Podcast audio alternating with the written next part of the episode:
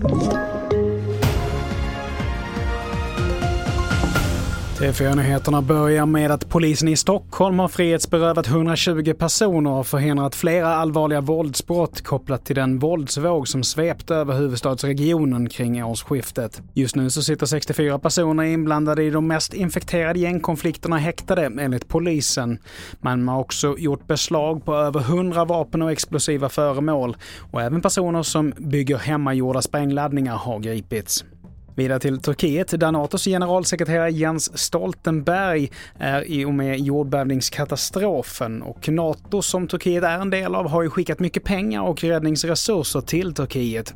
Men Stoltenberg som vill att Turkiet ska godkänna Sverige och Finlands medlemsansökningar passade även på att lyfta våra hjälpinsatser lite extra. I also welcome the contributions of our invitees Finland and Sweden showing solidarity in action.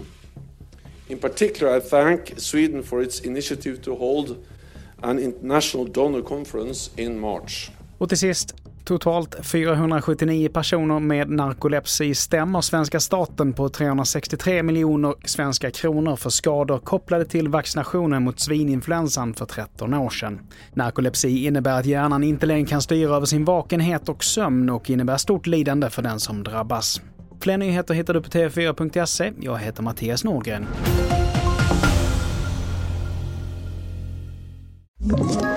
Ett poddtips från Podplay.